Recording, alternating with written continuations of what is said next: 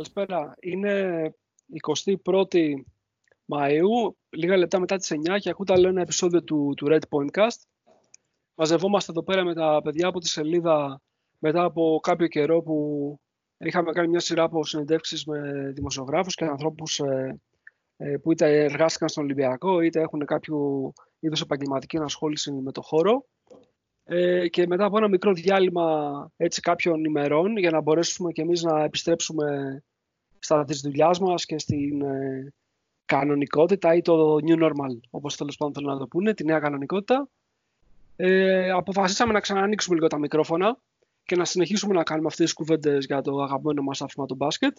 Και αυτή τη φορά ε, φέρνοντας ε, κάποιον μέσα από το χώρο και πάλι, λιγότερο γνωστό από όλους ακούσατε τον προηγούμενο καιρό, αλλά έναν άνθρωπο ο οποίος και τη κάνει την μπάλα και έχει παίξει σε επίπεδο εθνικών κατηγοριών και τέλος πάντων καταλαβαίνει γιατί μιλάει. Λοιπόν, και πριν το παρουσιάσω το, τον καλεσμένο μας, να πω ότι σήμερα μαζί μου έχω στην, ε, στο, στο σημερινό podcast το, το Γιώργο, ή αλλιώς Πανούλαρο και το Μάνο, ή αλλιώς Φίλμαν. Καλησπέρα, παιδιά. Πείτε ένα γεια για να ξεκινήσουμε. Καλησπέρα, καλησπέρα, καλησπέρα και από μένα. Λοιπόν, και ο καλεσμένος μας σήμερα είναι ο Αποστόλης Νικολάου. Αποστόλη, καλησπέρα. Καλώς ήρθες σε Red Podcast. Καλησπέρα, παιδιά. Καλώς σας βρήκα. Λοιπόν, θες να μας πεις τι ιδιότητα έχεις, γιατί ο, ο κόσμος ακούει ένα όνομα. Σου λέει ποιος είναι αυτός, τι κάνει τώρα. Yeah, θες να μας πεις τι, με, με, πώς, πώς, ποια είναι η ενασχόλησή σου με το παιχνίδι και από ποιο πώς το υπηρετείς. Το, αυτό που είπες πριν, το λιγότερο γνωστό ήταν αρκετά ευγενικό. Θα μπορούσε να πεις καθόλου, αλλά ok. Okay. Το, γιατί έχετε φέρει ονόματα από ό,τι έχω καταλάβει εδώ πέρα. Ε... Ψαρώνεις. Αυτά είναι τώρα για να τα λέμε μεταξύ μας, έτσι. ναι, ναι, ναι. Ε... Τώρα εγώ είμαι φοιτητής στην Κοζάνη. Έπαιζα γενικά μπασκετάκι από μικρό το παιδί μου. Ήρθα φοιτητής στην Κοζάνη. Ε... Όπου έπαιξα αρχικά στη ΓΑΜΑ Εθνική. Μετά έκανα ένα διάλειμμα στο τοπικό. Μετά πάλι ΓΑΜΑ και μετά Β. Και διέκοψα, τα τελευταία δύο χρόνια διέκοψα τη, ας το πούμε καριέρα τέλος πάντων, την πορεία ας πούμε, στο μπάσκετ, γιατί είχαμε κάποιες ε, ταλαιπωρίες, κάποιους τραυματισμούς, κάποιες ε, ατυχίες. Κατάλαβα. Αλλά είσαι αρκετά χρόνια μέσα στα, στις ομάδες και στις προπονήσεις. Ναι, από το ε, ασχολούμαι με μπασκετάκι από το Τάρτη Δημοτικού, οπότε... Καταλαβαίνω. Τι θέση παίζεις; Και τα καλά και τα κακά. Ε, έχω παίξει, το τελευταίο χρόνο έχω παίξει από ένα μέχρι πέντε, όσο αστείο και να ακούγεται. Είμαι 95, έτσι, να το πούμε και αυτό. Για να καταλάβουν και τι έχει μεγάλο ρόλο και αυτό στο μπάσκετ, το ύψος. 95 είμαι και έχω παίξει από ένα μέχρι πέντε, για πλάκα βέβαια, αλλά τριάρι ήταν η βασική μου θέση. Κατάλαβα. Μάλιστα. Και ποια είναι αυτή έτσι, η εμπειρία που έχεις μέχρι τώρα από το, από την ενασχόλησή σου με το, με το μπάσκετ; Είναι θετική, αρνητική, δηλαδή είναι πιο πολύ ας πούμε θετική ή αρνητική, πού, πού βρίσκεσαι, πού πατάς αυτή τη στιγμή; Κοίτα, από μικρός γενικά πολλές πίκρες. Ε, ε, ξέρεις όταν είσαι μικρός που ανταγωνίζεσαι λίγο περισσότερο, πούμε, το βλέπεις λίγο πιο σοβαρά, λες θα γίνω επαγγελματίας κλπ. Και, και, και με κάθε απογοήτευση, ας πούμε, σχεδόν τα κλάματα. Είχαμε και κάποιες γλύκες, εννοείται. Εντάξει, δεν γίνεται να ασχολείσαι με κάτι τόσα χρόνια και να μην, ε, και να μην έχεις πάρει και κάτι θετικό ας πούμε, από όλη αυτή την κατάσταση. Εννοείται, έχω, πάρει, έχω μάθει πολλά από τον μπάσκετ και από τον αθλητισμό γενικά και από τη συναναστροφή μου με όλο αυτόν τον κόσμο. Ε, εν τέλει, επειδή μου αρέσει να κοιτάω τα θετικά, μπορώ να πω ότι ήταν ε, όλο αυτό που πήρα, ας πούμε, στο τέλος ήταν θετικό, ας πούμε, με έκανε να μάθω πράγματα. Να καταλήξω εκεί, ας πούμε, με έκανε να μάθω πράγματα. Όσα κακά και αν είχα, ας πούμε, και στραβά, εν τέλει όλα καλά. Κάτι θετικό άφησε. Ναι, ναι, ναι. Έτσι θέλω να πιστεύω. Και τώρα πώς το βλέπεις, δηλαδή σκοπεύεις να ξαναγυρίσεις τα γήπεδα ή θέλεις να απλά να το αντιμετωπίζεις, ας πούμε, από άλλο πόστο το, το μπάσκετ; Γιατί όταν σου μπει αυτό το μικρόβιο δεν ε, βγαίνει εύκολα. Δεν ξέρω αν το ξέρεις. Εγώ το λέω γιατί είμαι Έχω σχεδόν τα διπλάσια σου χρόνια. Ε. ε δεν ξέρω αν το καταλαβαίνεις από τη φωνή μου. Ούτε αλλά... καν. Ούτε ναι, καν. Εντάξει, ξεγελάει. Ε, ούτε, ούτε 30 δεν φαίνεται να ξέρεις τη φωνή. Ναι, εντάξει. Αυτό δεν είναι... Ποτά, δεν ξέρω, άμα μεγαλοδίνεις δεν ξέρω. Σου λέω τα, τα διπλά σου χρόνια. Ε, οπότε, θα, το, θα συνεχίσεις να ασχολείσαι με τον μπάσκετ έτσι σαν φίλαφλος, ε, θα έχεις κάποιο, στο μυαλό σου κάποιο άλλο ρόλο που θα ήθελες να κάνεις, θα συνεχίσεις να παίζεις; Ε, τι, λέει τώρα το, το θέλω; Από άλλο, από άλλο πόστο, ας πούμε προπονητική ή κάτι, κάτι κοντά στην προπονητική δεν το σκέφτομαι για κανένα λόγο. Δηλαδή δεν δε θα κάτσω εγώ να ασχοληθώ με αυτό, με αυτό το τομέα με τίποτα. Προτιμώ να είμαι ο παίχτης, ας πούμε, κατάλαβες; Προτιμώ να είμαι ο παίχτης. Να εκτελώ ή να σκέφτομαι εγώ πράγματα μέσα στο παιχνίδι. Παρά να. Γιατί όταν βλέπεις απ' έξω να παίζουν, θες να παίξεις και εσύ, κατάλαβες; Δεν... Πονάει λίγο εκείνη την ώρα.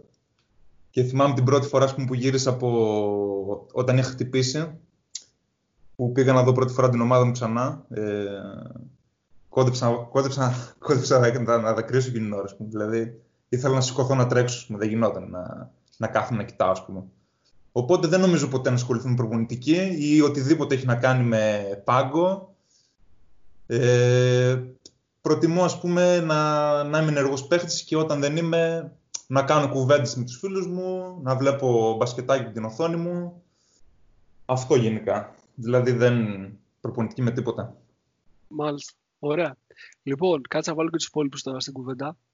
Γιώργο, εσείς έχετε κοινούς γνωστούς από ό,τι καταλαβαίνω με τον Αποστολή, έτσι δεν είναι; Ναι, ναι, ναι. Έχουμε κοινούς γνωστούς. Ξέρω δηλαδή πάνω κάτω τι παίκτης είναι. Έχετε, Οπότε... κουτουλήσει, έχετε κουτουλήσει τα γήπεδα, ποτέ; Έχουμε κουτουλήσει τα γήπεδα, ναι. ωραία. Ωραία, ωραία. Θα έχουμε ιστορίες να πούμε δηλαδή. Ναι, λοιπόν, ναι. Αποστολή, για πες Για πες ναι, Πρέπει να ναι, οπότε δεν με συμφέρει να συζητήσω γι' αυτό. Αποστολή, για πες μας τι παίκτης είναι ο Σπανουλάρος, ο Γιώργος. Ε, γιατί, ξέρεις, τώρα εντάξει, δηλαδή ο κόσμος έχει την περιέργεια τον ακούει τόσο καιρό. Για πες, τι, τι μέρος του λόγου είναι; Δηλαδή, τόσο καιρό δεν έχετε πει για τον εαυτό σας τίποτα; Δεν το πιστεύω. Ναι, είμαστε πολύ προσεκτικοί στο τι λέμε, γιατί η σελίδα που που αρθρογραφούμε και λέμε τις ε, σκέψεις μας ασχολείται πιο πολύ με τον Ολυμπιακό και την Ευρωλίγκα, οπότε ξέρεις τώρα να βάλουμε και τα δικά μας μέσα δεν είναι ότι καλύτερο. Εντάξει, Αλλά είναι ευκαιρία σήμερα. Για πες. Ε, τι να πω, εντάξει. Ε, είναι καλό παιδί. εντάξει, μπασκετάκι, δηλαδή ο Γιώργος είναι ο παίχτης που εύκολα γίνεται προπονητής μετά, ας πούμε. Πολύ εύκολα. Μάλιστα. Γιατί έχει τρομερό μικρόβι με τον μπάσκετ. Βασικά όλοι σας έχετε. Εντάξει, είστε τρελοί. Για μένα είστε τρελοί, ας πούμε. Εντάξει. Ε, όσον αγαπώ και εγώ τον μπάσκετ, είστε, για μένα είστε τρελοί λίγο. Με την καλή έννοια. Ε, είχαμε παίξει και μαζί μια περίοδο. Ε, πολύ καλό παιδί. Εντάξει, δεν έχω να πω κάτι αρνητικό για τον Γιώργο. Εντάξει. Playmaker είναι καλό. Ε, πολύ καλό κάθισμα στην βολή. Ε, Γιώργο. Τώρα το πας αλλού, φίλε. Τώρα το πας αλλού. Αλλά δεν πειράζει. Πες τα θετικά και πες και τα αρνητικά. Είμαι πολύ καλός στην άμυνα, είμαι γρήγορος, δεν έχω καλό σου. Τελείωσε. Αυτό γρήγορος. Ήταν γρήγορος, αυτή είναι η αλήθεια. Κοντρόλ της μπάλας καλό. Είχε καλό πόδι. Ε... σου τριποντάκι είχε καλό όταν ήθελε. Όχι πάντα. Βολή ήταν τραγικούλης λίγο. Αν Α, εγώ... αυτό δεν τα ξέραμε. Δεν τα ξέραμε. Εγώ ήμουν Νίκο, αυτό το ξέρεις. Εγώ ήμουν ακόμα πολύ καλά στις βολές. Για τις βολές... Στις βολές είμαι Νίκα Λάθης. Ήταν λίγο, ήταν. Αλλά εγώ ήμουν χειρότερος κάποιες φορές, οπότε δεν μπορώ να μιλήσω. Απλά επειδή με ρωτήσατε γι' αυτό, μην, το, μην παρεξηγώ.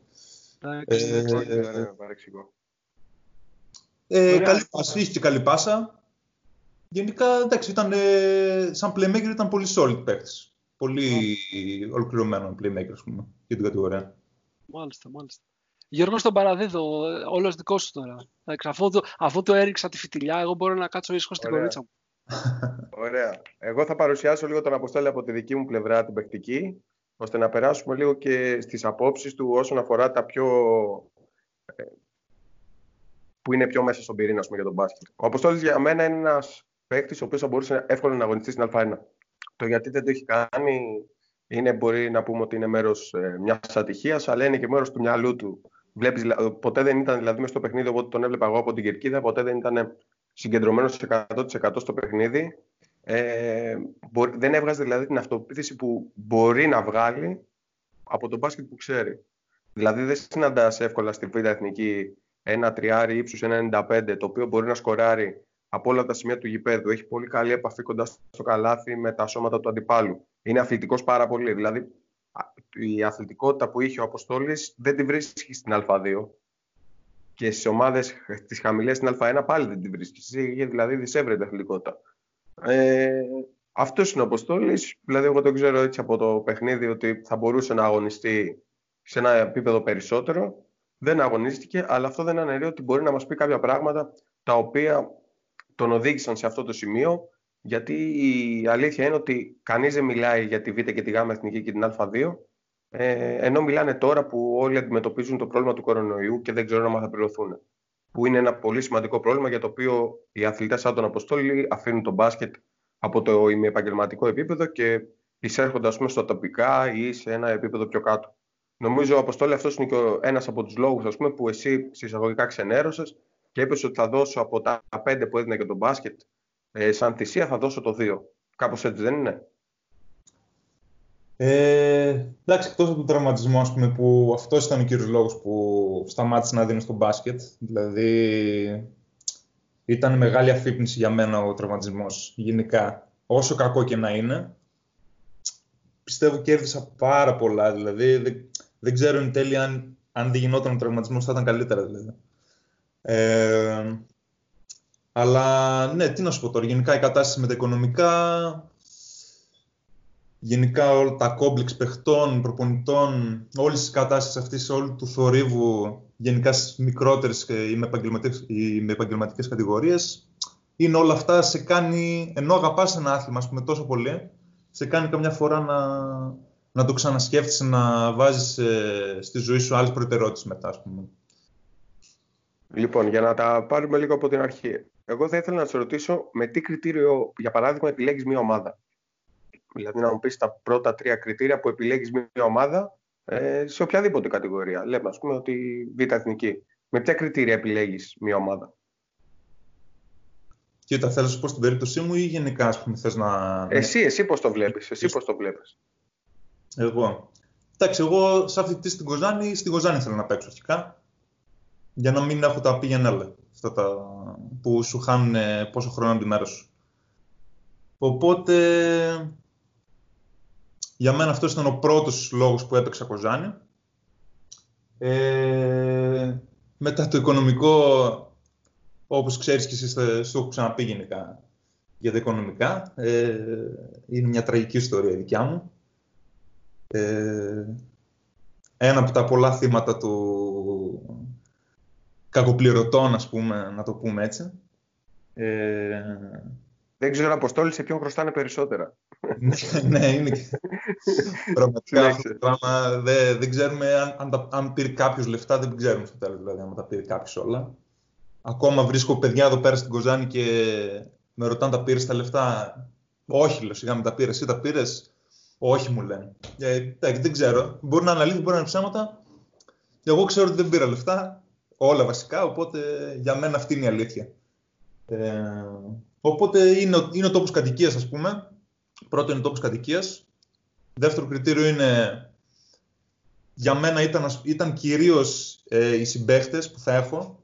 Με ενδιαφέρει πάρα πολύ να, να ξέρω τα παιδιά, ας πούμε, να έχουμε ξαναπέξει ίσως, ε, να ξέρω ότι μπορώ να συνεννοηθώ, να μπορώ να μιλήσω, να μπορώ να συνεργαστώ και μέσα στο γήπεδο και έξω να μπορώ να πούμε μια κουβέντα, ας πούμε, σαν άνθρωποι. Ε, και το τρίτο είναι τα λεφτά το τρίτο, αλλά ποτέ δεν με... Ε, ποτέ δεν με επηρέασε αυτός ο τρίτος παράγοντας, ποτέ δεν με επηρέασε πούμε, για να αλλάξω, τη, αλλάξω ομάδα ή να αλλάξω απόφαση για το που θα πάω. Αυτή είναι η τρεις λόγοι, αυτή ήταν η τρεις λόγοι για μένα γενικά. Ναι, γιατί κυρίως νομίζω ότι σε αυτές τις κατηγορίες, εκτός ότι να περνάς καλά, είναι ναι. και να, να ευχαριστιέσαι δηλαδή τις ώρες προπόνησης, οι οποίες εντάξει, καλός ή κακός δεν είναι και λίγες. Ναι, ναι, εννοείται. Ναι.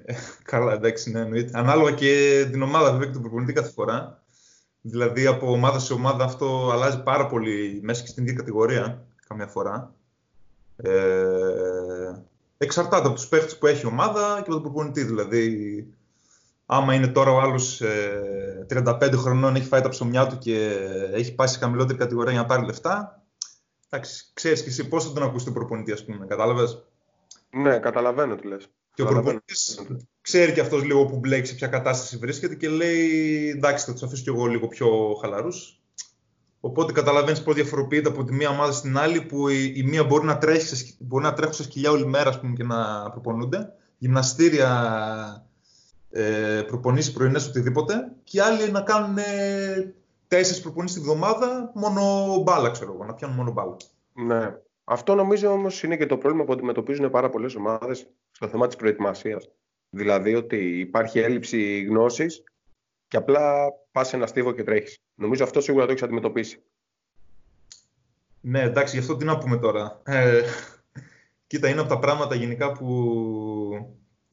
Ε, και πάλι θα αναφερθώ στο δραματισμό. Ε, μετά, μετά το χτύπημα αυτό, ας πούμε, κάπως μου, μου γύρισε στο μυαλό, λέω, επειδή ήταν τρομερό ψυχολογικό χτύπημα για μένα και για κάθε αθλητή προφανώς είναι έτσι, ένας τραυματισμός, ε, από εκεί που χοροπηδάς πούμε, και τρέχει όλη την ώρα, σου κόβονται τα πόδια ξέρω εγώ, και πρέπει να κάτσεις πόσους μήνες.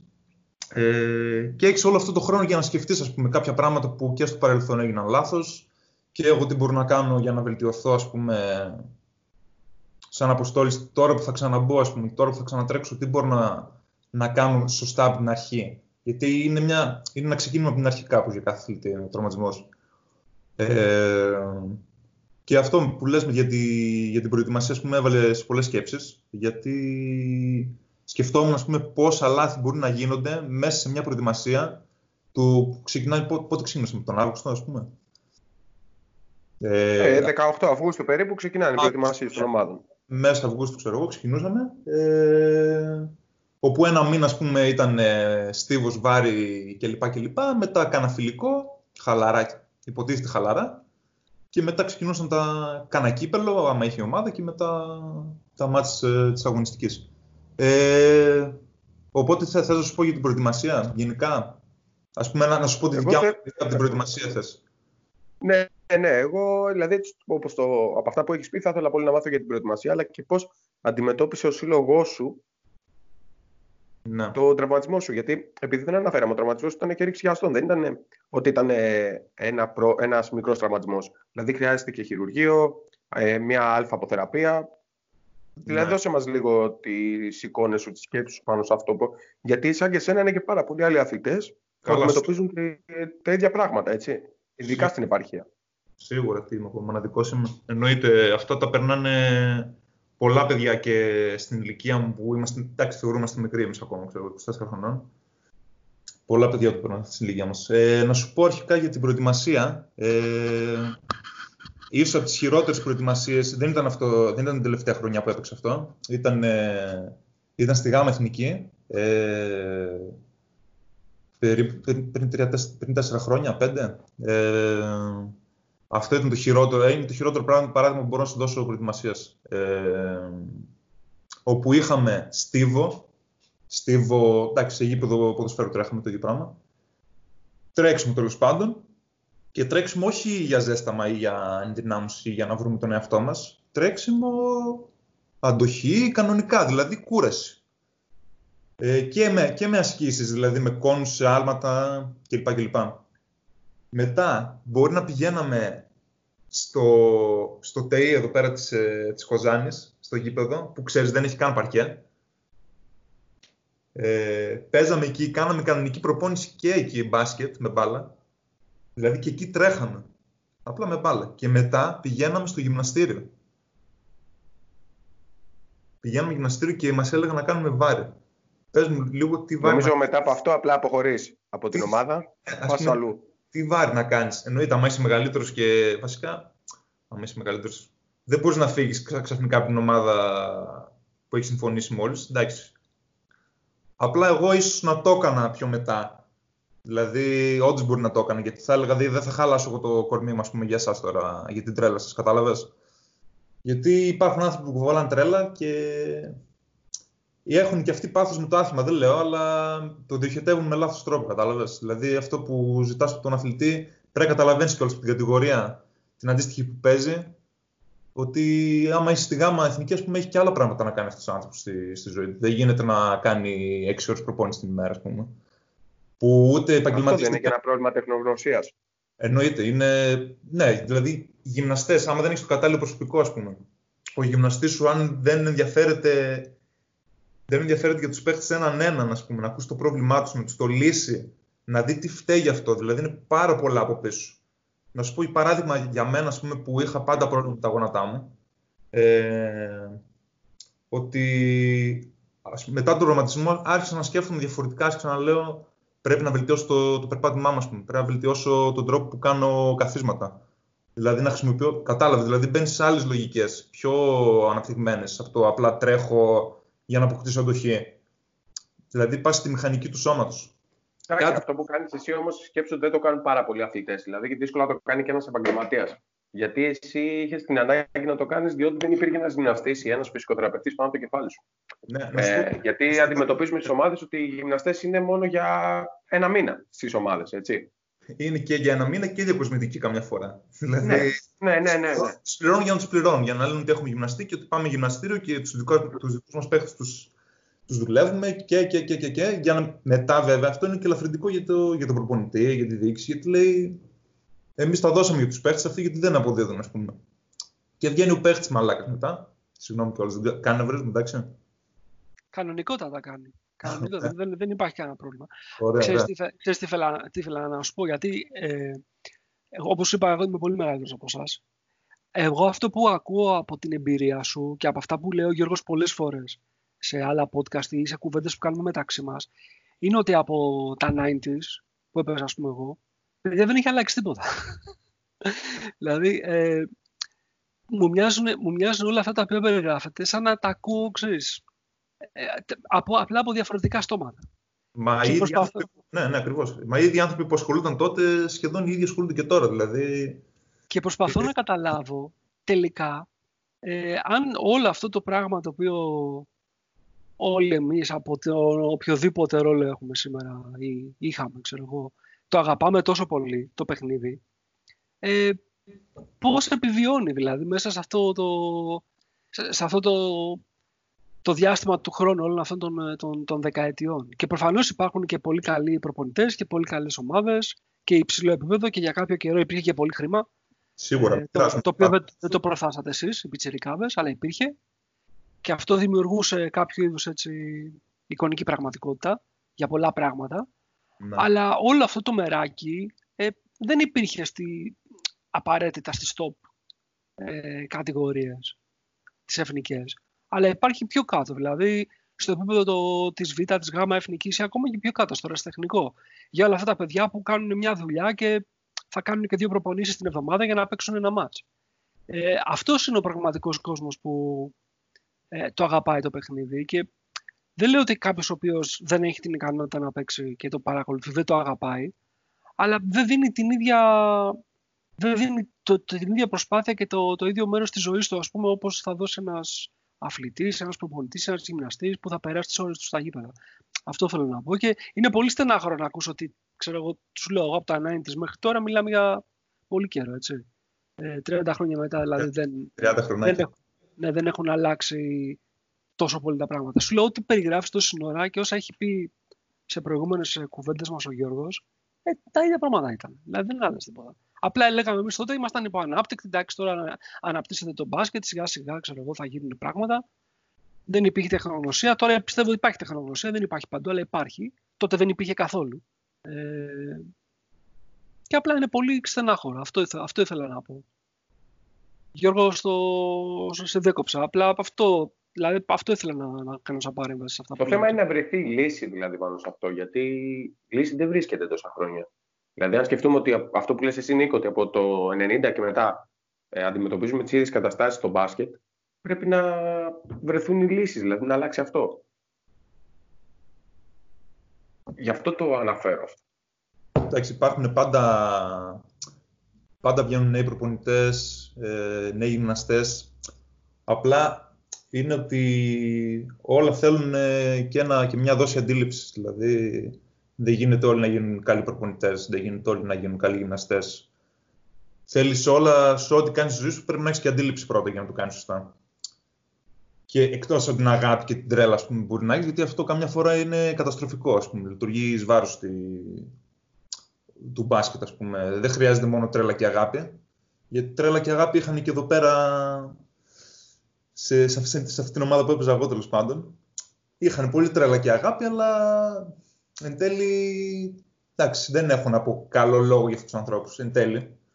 Οπότε, τι, να, να περισσεύει τρέλα δηλαδή. Πώς αντιμετώπισε, πώς αντιμετώπισε ο σύλλογος τον τραυματισμό σου, ε, Εν τέλει με το χειρότερο τρόπο θα πω, γιατί εκείνη τη μέρα που τραυματίστηκα, δεν λέω, με συνόδευσαν στο νοσοκομείο, ήρθαν και τα παιδιά και η ομάδα να με δει, τέλος πάντων, να δουν αν είμαι καλά. Και στην εγχείρηση ήρθαν μετά να με δει ο πρόεδρος, πούμε, και ένας ακόμα άνθρωπος από την ομάδα. Ήρθαν να με δουν, ας πούμε, μετά την εγχείρηση, στο νοσοκομείο. Ε, αλλά μετά από εκεί, από εκεί και πέρα, ας πούμε,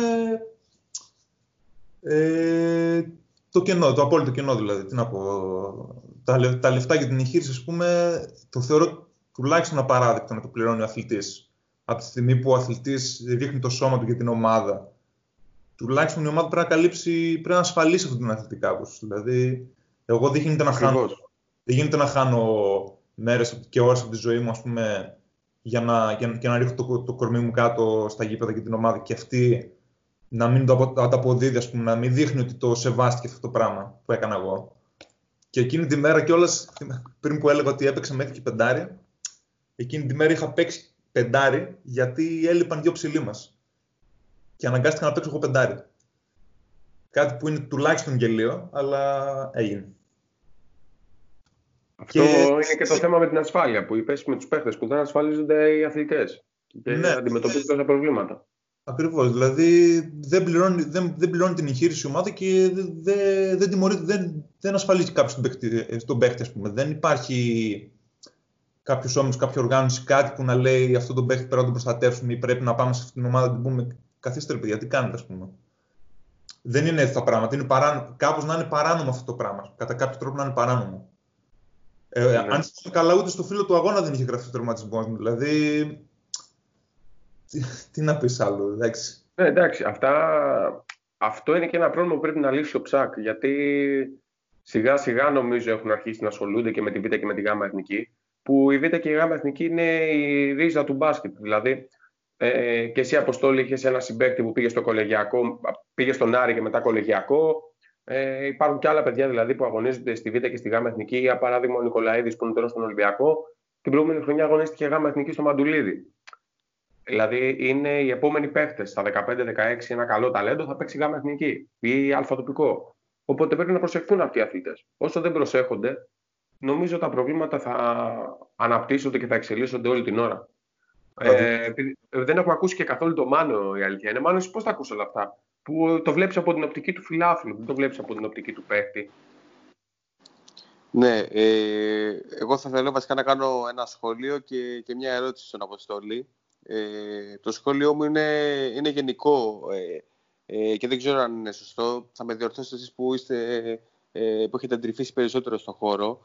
Ε, ποια είναι η διαφορά που κάνει ένα παίχτη καλό ε, από συμβατικό σε πρωταγωνιστή; Ε, και νομίζω ότι αυτό που τελικά κάνει τη διαφορά είναι ότι υπάρχουν περιπτώσεις ε, που πολλές φορές ε, κάποιοι αθλητές δεν έχουν αγαπήσει το μπάσκετ τόσο πολύ όσο τους αγάπησε το ίδιο το μπάσκετ.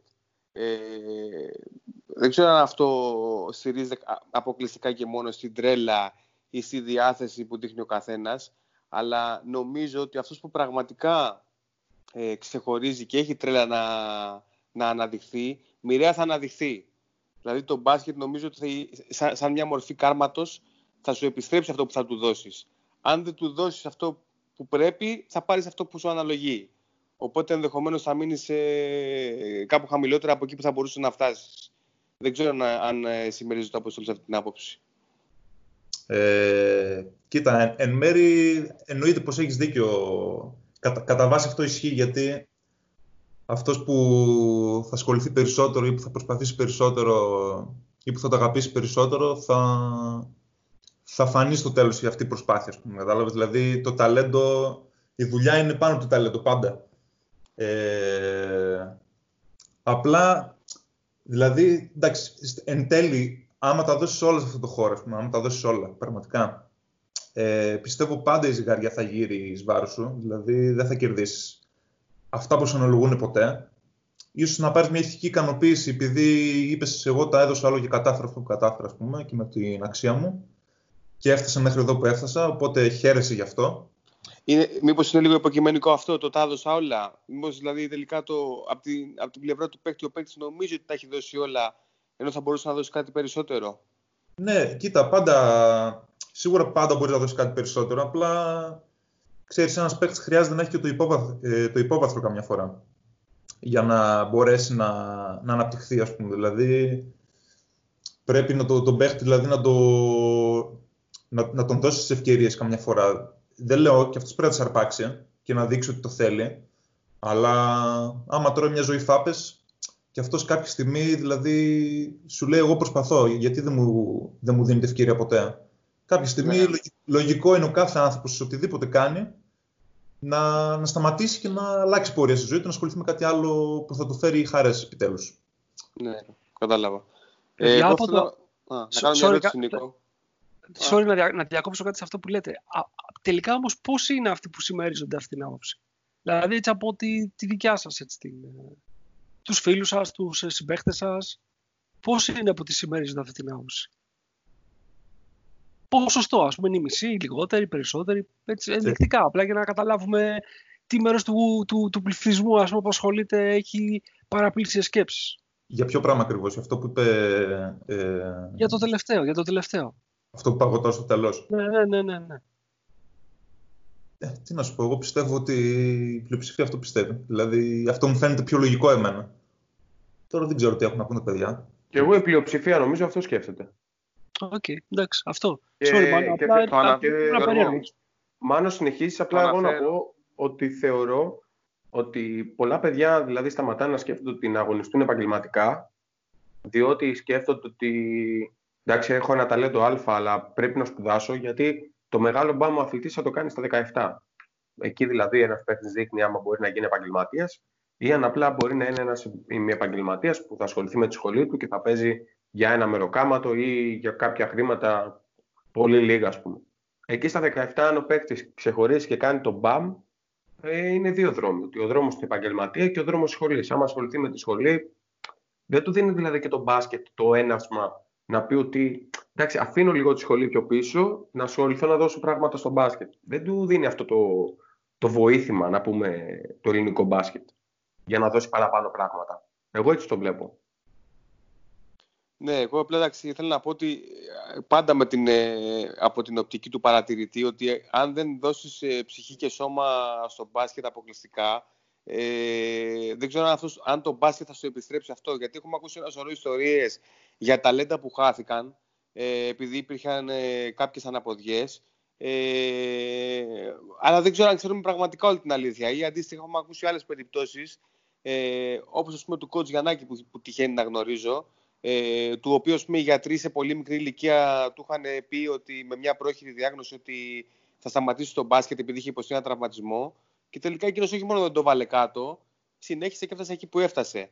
Θέλω να πω, ε, όλα αυτά μήπως είναι λίγο υποκειμενικά. Ποια είναι τελικά αυτή η διαφορά που κάνει ένα πραγματικό ταλέντο σε μικρή ηλικία ε, να ξεχωρίσει, δηλαδή να προοδεύσει σε μεγαλύτερες κατηγορίες και, και ποιο είναι αυτό τελικά που τον κρατάει καθυλωμένος σε μικρότερες. Και η ερώτηση που θέλω να κάνω για να κλείσω είναι πόσες είναι οι πραγματικές διαφορές που υπάρχουν ανάμεσα σε κατηγορίες. Δηλαδή, η Γ από τη Β ή η Β από την Α έχουν πραγματικά τόση χαοτική διαφορά οι αθλητές μεταξύ τους, ή αυτό που ξεχωρίζει την, ε, την κατηγορία τη μία από την άλλη ε, είναι θέμα, θέμα δουλειάς και θέμα προσπάθειας;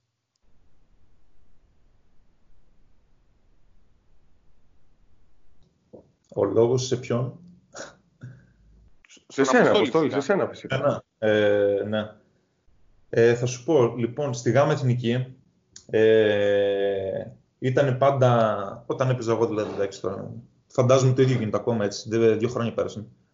Ε, οι πρώτες τρεις ομάδες, τρεις-τέσσερις βαριά ομάδες ήταν, ε, είχαν διαφορά από τις υπόλοιπες πάντα. Ε, ήταν ομάδες ε, που μπορούσαν ε, εκείνη τη χρονιά, την ίδια χρονιά που έπαιζαν γάμα, μπορούσαν να σταθούν και στη Β μπορεί και στη μέση, μπορεί και λίγο πιο κάτω, ας πούμε. Κατάλαβες; Ε, οπότε δεν μπορείς να πεις ότι είναι και χαοτική διαφορά. Δηλαδή, άμα έπαιζες στη γάμα, εύκολα παίζεις και στη β, άμα θες. Ε, τώρα σε, ε, σε τι επίπεδο και πού θα κατέληγες δεν ξέρω, αλλά γενικά δεν είναι τόσο χαοτική διαφορά. Δηλαδή, υπάρχει ένα σημείο κοινό μεταξύ των δύο κατηγοριών. Εγώ λέω και ε, σε επίπεδο ατομικό του αθλητή, δηλαδή πώς η διαφορά έχει ένας αθλητής, καλός αθλητής της Γ, αν είναι τόσο χαοτικό το επίπεδο από έναν καλό αθλητή της Β, και αν ένας καλός αθλητής της Β δυνητικά θα μπορούσε να παίξει στην Α, αλλά ε, δεν μπορεί να παίξει γιατί. Γιατί του λείπει το ταλέντο, γιατί δεν δούλεψε, γιατί έτυχε να μην δουλέψει με προπονητές οι οποίοι θα τον αναδείκνυαν.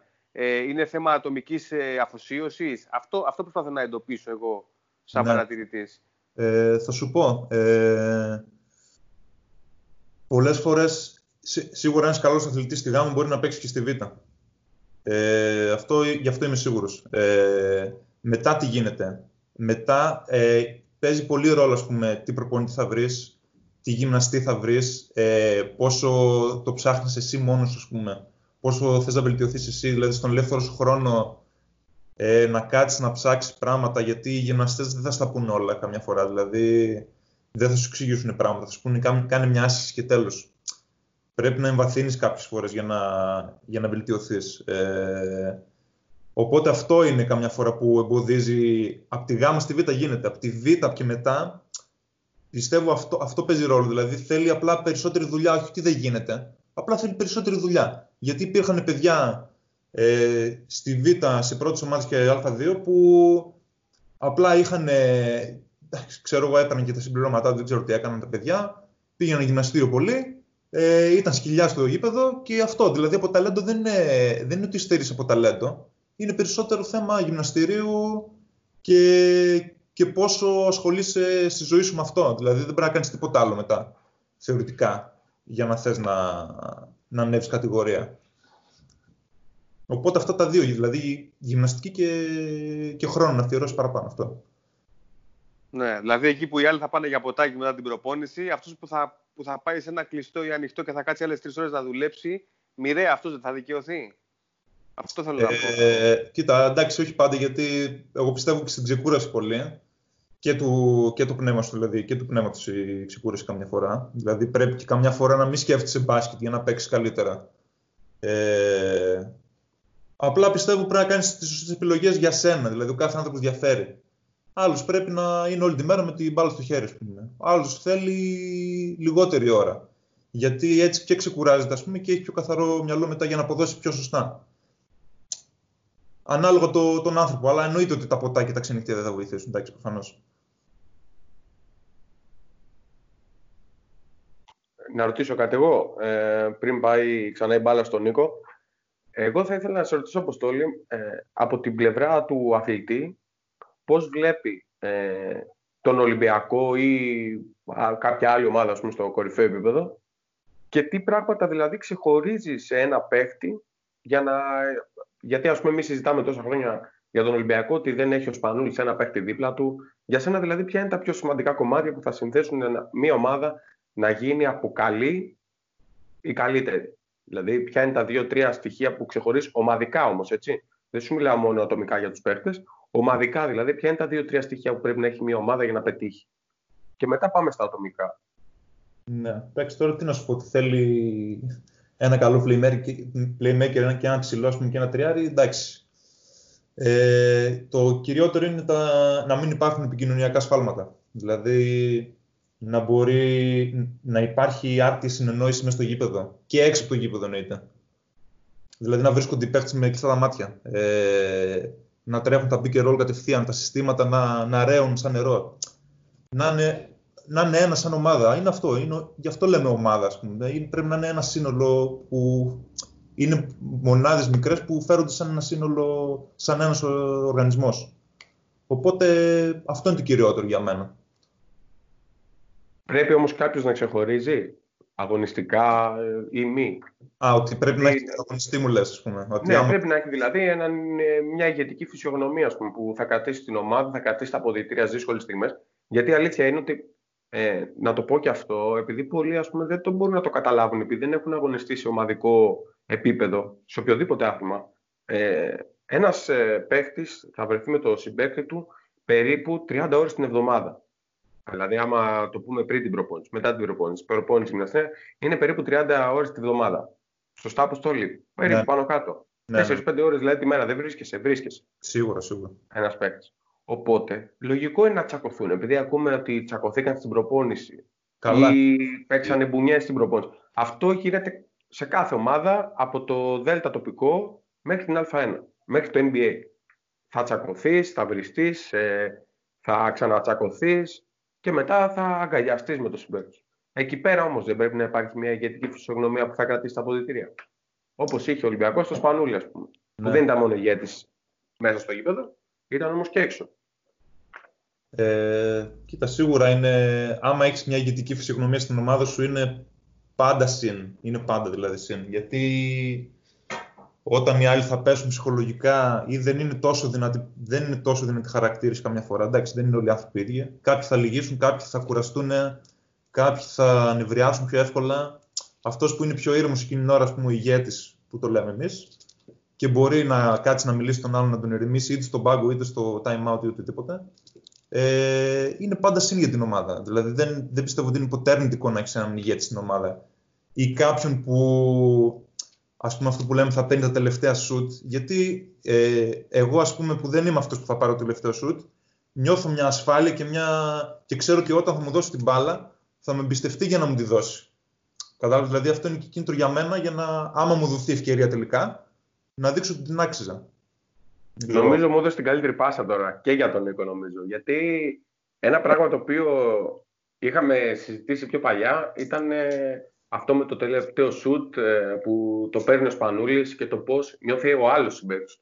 Όταν ένα συμπαίκτης σου ή ο ηγέτης της ομάδας παίρνει το τελευταίο σουτ, δεν νιώθεις και εσύ μια ασφάλεια.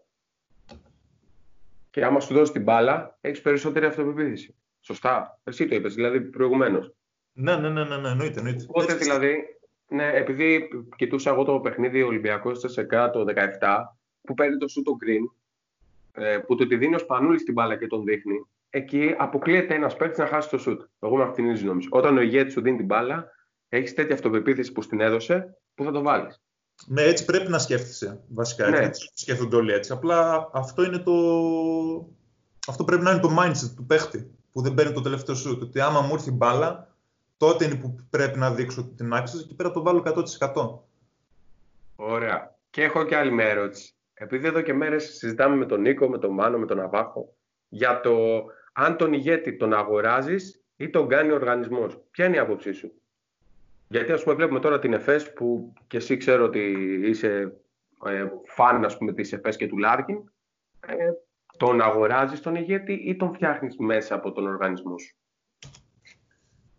Ε, κοίτα να δεις. Σίγουρα αν το φτιάξεις μέσα από τον οργανισμό σου είναι, είναι πιο, παίρνει περισσότερο χρόνο ας πούμε, αυτή η διαδικασία. Απλά είναι και πιο όμορφη για τον οπαδό, ας πούμε. Δηλαδή όλα είναι σαν μια όμορφη ιστορία, ας πούμε, που δένει. Και όλο αυτό, ξέρεις, φτιάχνει ψυχολογία, φτιάχνει ένα ωραίο παραμύθι που εν τέλει βοηθάει και στην πορεία της ομάδας, έτσι. Δηλαδή να έχεις έναν ηγέτη να τον χτίσεις εσύ. Ε, τώρα, εντάξει, σίγουρα σε μερικές περιπτώσεις σίγουρα μπορείς να τον αγοράσεις και όλες καμιά φορά την ηγέτη. Σίγουρα δηλαδή, ανάλογα και από τι παίχτη αποτελείται η ομάδα που πάει ο ηγέτη που αγοράζεις. Δηλαδή, αν είναι όλοι μισθοφόροι και ξέρουν το, τους ρόλους τους και, και μπορούν να αποδώσουν και τα βρούνε, εντάξει, τότε ναι, πιστεύω μπορεί να τον αγοράσει την ηγέτη.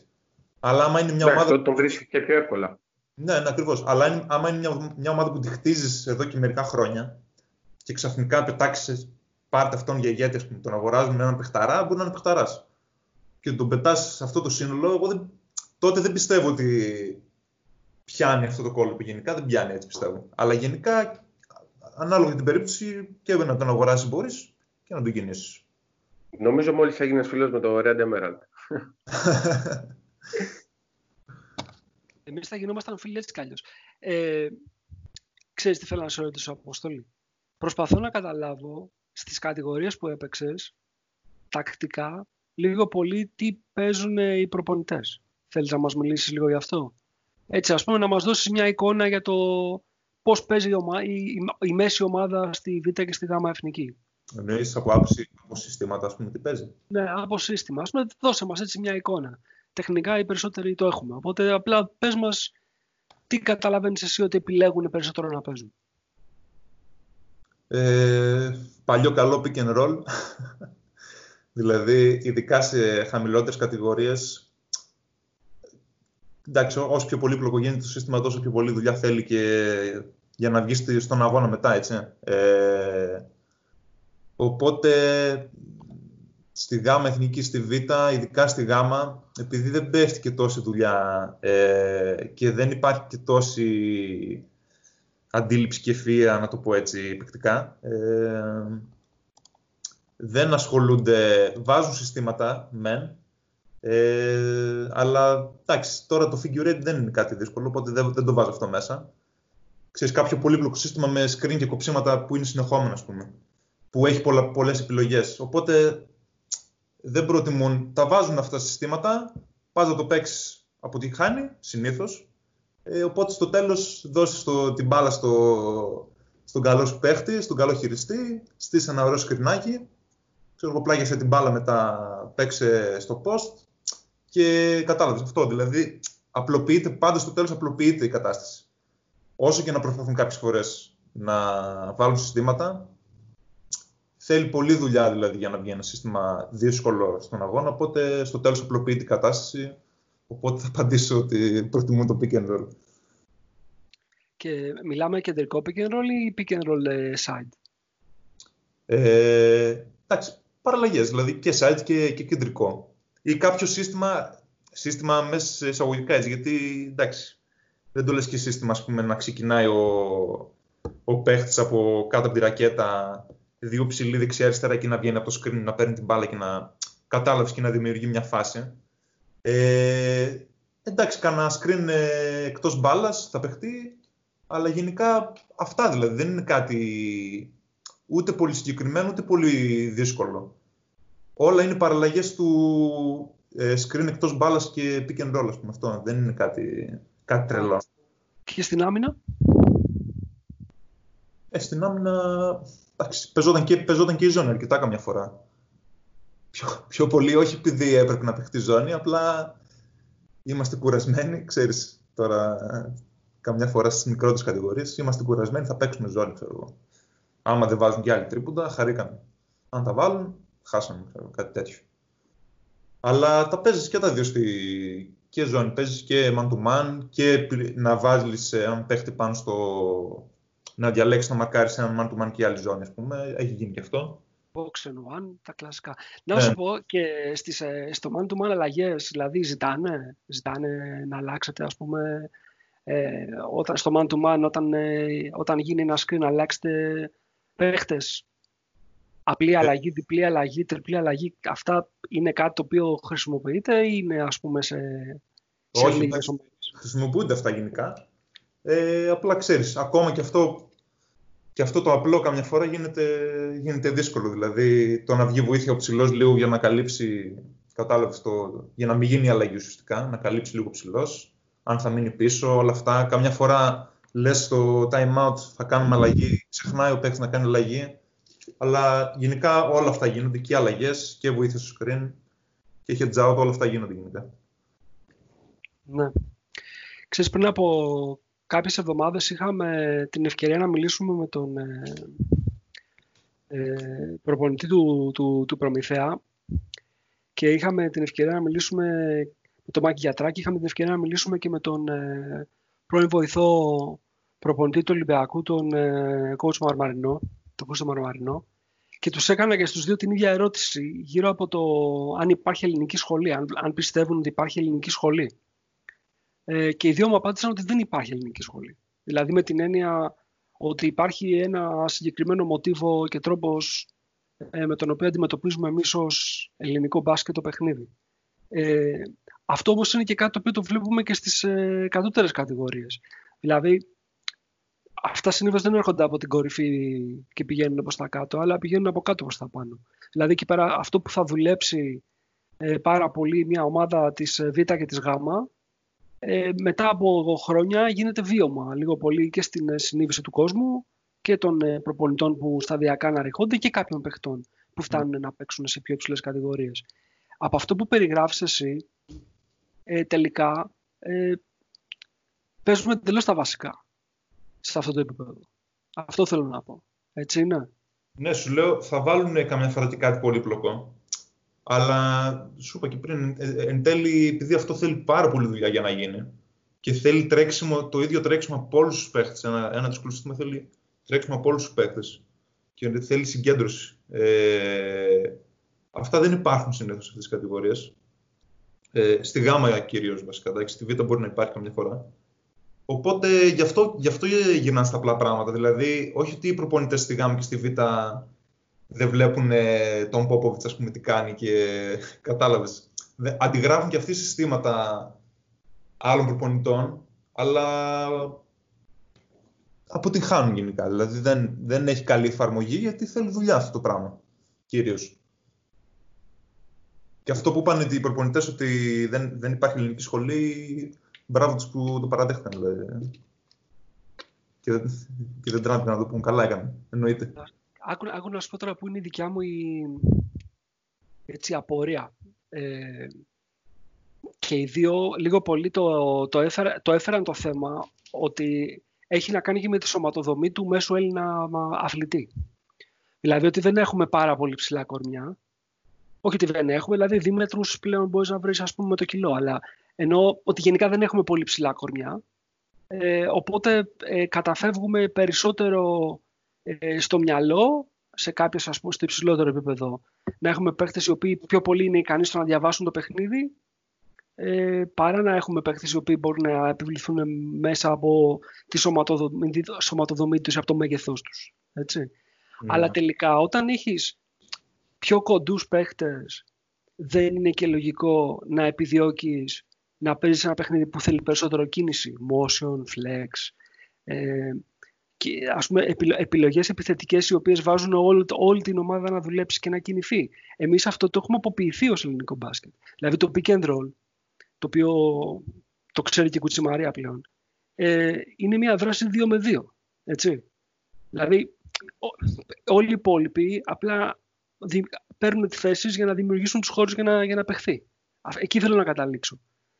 Γιατί, γιατί, δεν, γιατί δεν σε πιο μικρές κατηγορίες δεν προσπαθούν κάτι ακόμα. Είναι η έλλειψη του χρόνου. Είναι ότι δεν έχουν δουλέψει πολύ τα fundamentals. Γιατί ας πούμε π.χ. οι Σέρβοι, οι οποίοι είναι το κουμπάντο στην Ευρώπη τακτικά εδώ, μαζί με τους Ισπανούς πλέον, αλλά πάντοτε αυτοί ήταν που ε, έφεραν τις καινοτομίες, ε, δούλευαν πάρα πολύ αυτές τις, ε, ε, τις επιθέσεις, γιατί είχαν δουλέψει τα fundamentals, δηλαδή πάσα, shoot, τρίπλα, τα μαθαίναν τα παιδιά από πάρα πολύ μικρές ηλικίες. Οπότε μπορούσε μετά να του ζητήσεις να το υπηρετήσεις. Τριπλή απειλή, ας πούμε. Ναι. Που λέμε μικρό δεν είμαστε. Ναι, εννοείται ότι ε, γι' αυτό λέγονται και fundamentals. Δηλαδή, μετά από αυτά, άμα δεν έχεις αυτά, δεν μπορείς να κάνεις στο καλύτερο επίπεδο κάτι παρακάτω. Ε, άμα έχεις έλλειψη σε αυτά τα πράγματα, δυσκολεύεσαι στα υπόλοιπα.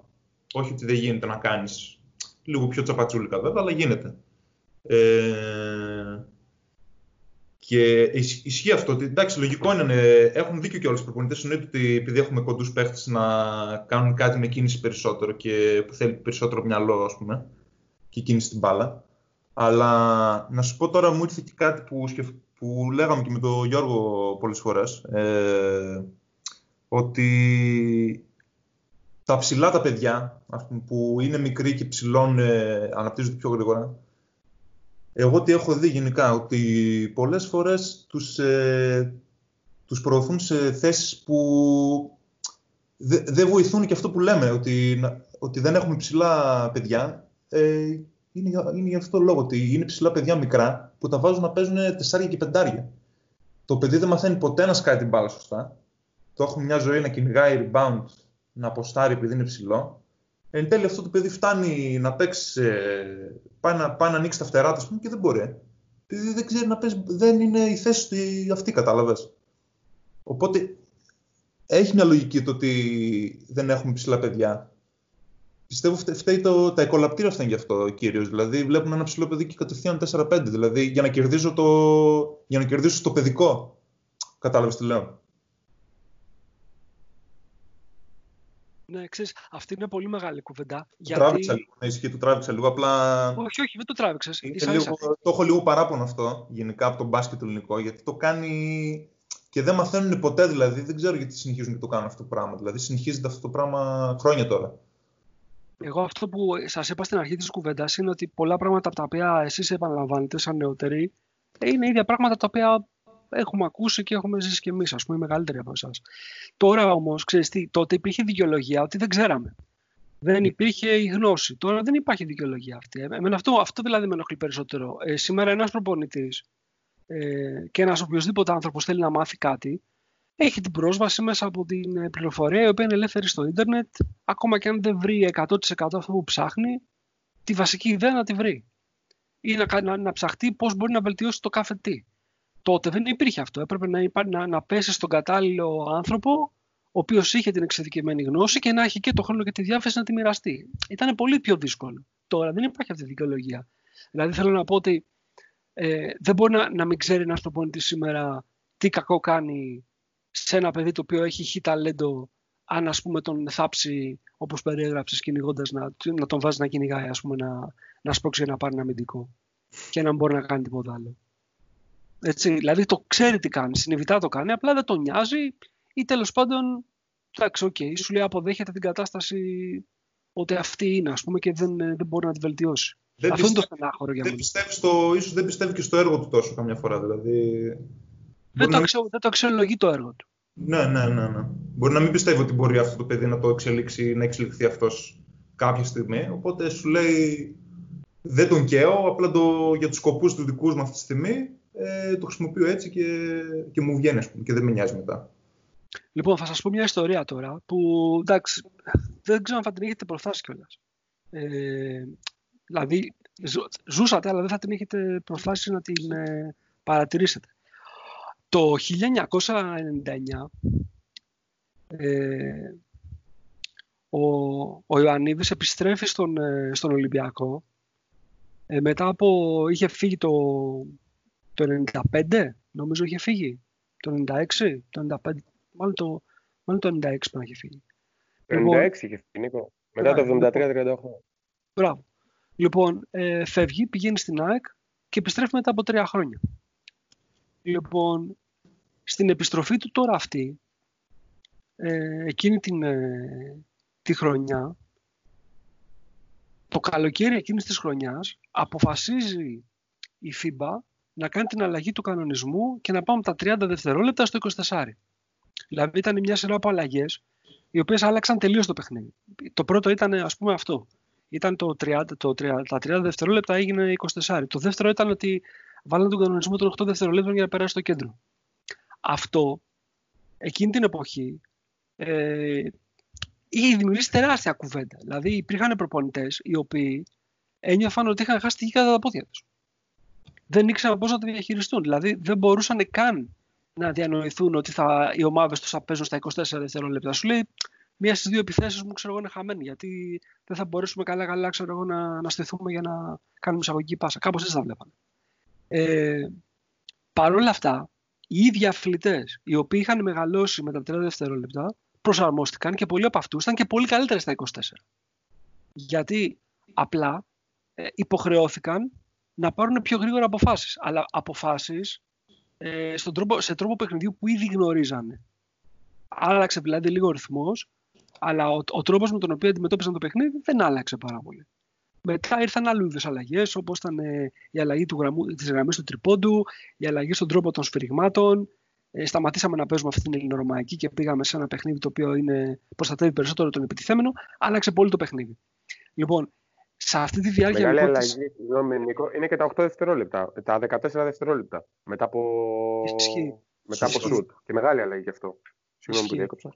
Όχι, όχι, σωστά, σωστά. Ε, είναι και άλλες αλλαγές που προφανώς ξεχνάω. Απλά αυτό που προσπαθώ να πω είναι ότι αν λοιπόν έμενες αγκιστρωμένος, πες ας πούμε ότι είχες τη χρυσή φόρμουλα, ρε παιδί μου, ότι ήσουν ας πούμε η σερβική σχολή και είχες τη, τη χρυσή φόρμουλα. Λύση για άλλα τα προβλήματα στο, στον τρόπο παιχνιδιού. Και είχες και δουλέψεις και τους παίχτες σου και είχαν τα fundamentals και ήταν, ξέρω εγώ, η απόλυτη επιλογή να, να κάνεις αυτό το πράγμα. Με τις αλλαγές των κανονισμών έπρεπε να προσαρμοστείς. Όποιος δεν προσαρμοζόταν στις αλλαγές και όποιος δεν ακολουθούσε την τάση του παιχνιδιού στο που πήγαινε, απλά έμενε εκτός. Ήταν τόσο απλό. Λοιπόν, εμείς είχαμε την, ε, την ευτυχία ως ελληνικό μπάσκετ να έχουμε τους ε, μεγάλους Σέρβους δασκάλους οι οποίοι ήρθαν εδώ πέρα, τον Ομπράντοβιτς και τον, ε, και τον και έχουν έρθει κι άλλοι. Δηλαδή, για κάποιο καιρό πέρασε και ο Άτσα Νίκολιτς από, ε, από τον Άρη, αν θυμάμαι καλά. Ε, οι οποίοι βοήθησαν τους προπονητές να πάρουν αυτά τα, αυτή τη βασική γνώση του παιχνιδιού. Σήμερα δεν το έχουμε ανάγκη αυτό. Σήμερα δηλαδή δεν χρειάζεται να έρθει ο, ο γκουρού, ο Πόποβης που έλεγες πριν αποστολή να μας, να μας, να μας μάθει πώς παίζεται το παιχνίδι. Σήμερα έχουμε επιτυχίες, έχουμε σειρά από προπονητές οι οποίοι έχουν ε, βγάλει νέες ιδέες, έχουν κυριαρχήσει στην Ευρώπη, παίζουν στα μεγαλύτερα κλαμπ. Δεν υπάρχει καμία δικαιολογία. Αυτό θέλω να πω. Δεν υπάρχει καμία δικαιολογία για το ελληνικό μπάσκετ να λέει τώρα το 2020 ότι δεν ξέρω πώς. Καμία. Για μένα τουλάχιστον. Καμία δικαιολογία. Και για όλους. Δηλαδή δεν είναι... Δεν πρέπει να το λες μόνο σε αυτό. Πρέπει να το λένε όλοι αυτό το πράγμα. Και αυτό είναι το στενάχωρο. Δηλαδή ότι τότε πριν από 30 χρόνια προσπαθούσαμε να τα βάλουμε σε μια σειρά, ε, τώρα έχουν μπει σε μια σειρά. Δηλαδή, νομίζω ότι πλέον είναι άλλο είδους το πρόβλημα που αντιμετωπίζουμε. Ε, είναι καθαρά οργανωτικό. Δηλαδή, είναι ότι λέμε ότι αναπτύσσουμε το σπορ ε, μέσα από τις εθνικές κατηγορίες, αλλά τελικά δεν ξέρω το αναπτύσσουμε. Αυτό δηλαδή είναι μια πολύ μεγάλη απορία που έχω πλέον. Αναπτύσσεται όντως το, το, το σπορ, ας πούμε, μέσα από αυτές τις μικρές κατηγορίες; Αναπτύσσεται τόσο ώστε να βγαίνουν μικρές φουρνιές κάθε φορά. Και το βλέπεις και εσύ γενικά ότι δεν, ε, δεν τζουλάει πολύ το πράγμα δηλαδή τόσα χρόνια. Δεν βοηθάει οι πολλοί να έχουν ευκαιρία για κάτι. Κατάλαβες δηλαδή να, να έχουν πολλά παιδιά ευκαιρία για, για κάτι καλύτερο. Γιατί είπε και πριν ο Γιώργος ότι δεν θεωρεί κανένας καλή επιλογή πλέον να ασχοληθεί με τον μπάσκετ, ας πούμε, με τον αθλητισμό, γιατί δεν υπάρχει υποδομή. Δεν υπάρχει ασφάλεια στον τομέα. Δηλαδή θα καταλήξεις 35 χρονών για να παίζεις τι, ας πούμε, στα τοπικά για να βγάζεις, να παίρνεις μεγάλα συμβόλαια στα τοπικά, ας πούμε, και να, και να, να είσαι μίζερος ουσιαστικά. Δηλαδή. Είναι, είναι μιζέρια αυτό για μένα να καταλήγεις έτσι. Κοίταξε, πολύ Αυτό αποστολή είναι και το πρόβλημα με, τους, με τους προπονητές, έτσι ότι για να κλείσω να παίξει στη Β' Εθνική, θα του δώσω και δύο τμήματα Ακαδημίας. Και ανά 8 μήνες το παιδί που είναι 12 και 14 χρονών και 10 αλλάζει προπονητή. Δηλαδή ο προπονητής δεν προλαβαίνει να γίνει, ε, ε, να γίνει σαν εκπαιδευτικός. Ούτε καν, ούτε καν. Αγωγικά με το παιδί. Ο, ο προπονητής της προπονητικής. Δηλαδή, Αποστόλη και εσύ ξέρεις, ακόμα και ο Νίκος που έχει φύγει ας πούμε, και από το χώρο, ε, και ο Μάνος σίγουρα θα ξέρει προπονητές που δεν έχουν τις γνώσεις ούτε την όρεξη. Απλά θέλουν να πάει να περάσει η ώρα, να πάρουν το 800 τέλος του μήνα επειδή παίζουν κιόλας μπάσκετ. Δεν θα ασχοληθούν πολύ με τα παιδιά. Δεν θα ψάξουν να εξελίξουν τα παιδιά. Μετά από 8 μήνες θα πάει λογικά σε άλλο νομό, σε άλλη ομάδα, σε άλλα παιδιά. Δεν τον απασχολεί. Και έτσι το πρόβλημα αυτό συνεχίζεται. Έτσι είναι. Δηλαδή βλέπεις ότι ε, χρησιμοποιούν τις ακαδημίες ώστε να, να ξεχρεώσουν ένα παίχτη, ας πούμε, δηλαδή τόση βάση δίνουν στα νέα τα παιδιά. Μπορείς, να φανταστείς δηλαδή πώς, πόση σημασία δίνουν στα νέα παιδιά από αυτό και μόνο. Ότι χρησιμοποιούν για να, για να ξεπληρώνουν ένα παίχτη. Για να μην δίνουν πολλά λεφτά, ας πούμε, και να ξεχρεώνουν έτσι. Να ρωτήσω κάτι στο λίγο, παιδιά. Ρώτα, Μάνο. Ρώτα, γιατί θέλω να προχωρήσουμε λίγο, γιατί έχουμε αρκετά πραγματάκια να πούμε εκτός από τα, των ε, εθνικών κατηγοριών. Ναι, ε, ε, επειδή το μπάσκετ ε, συν τις άλλες πέρα από άθλημα είναι και business ε, και επειδή από τη στιγμή που ο αθλητισμός είναι επαγγελματικός δεν μπορούμε να γνωρίσουμε τον παράγοντα χρήματα ε, και επειδή ζούμε και σε μια χώρα η οποία καλός κακός ε, φημίζει για την παραγωγή καλής πρώτης ύλης ε, σε μικρές ηλικίες. αν πιστεύεις ότι για να μπορέσουν να αντέξουν οι ελληνικές ομάδες τον ανταγωνισμό από τα ευρωπαϊκά σωματεία, μπορούν να επενδύσουν σε επίπεδο ακαδημιών, ε, αν πιστεύεις ότι είναι μια απαραίτητη προϋπόθεση αυτό, έτσι ώστε μεγαλώνοντας κάποια από αυτά τα παιδιά, είτε να τα αξιοποιήσουν αγωνιστικά, είτε με κάποια μεταπολιτική αξία, ας πούμε, για να μπορέσουν και εκείνοι να ανταγωνιστούν το, ε, τις υπόλοιπες ομάδες, ξέρω εγώ, με τα γραφικά. Αν δηλαδή μπορεί στην Ελλάδα να γίνει αυτό, αν είμαστε πίσω, αν υπάρχουν ομάδες οι οποίες, το, όπως ο Προμηθέας που το έχουν ε, αρχίσει να το μεθοδεύουν ή και αν, και αν υπάρχει περιθώριο για, τη, για να γίνει κάτι τέτοιο στην Ελλάδα, αν πιστεύεις.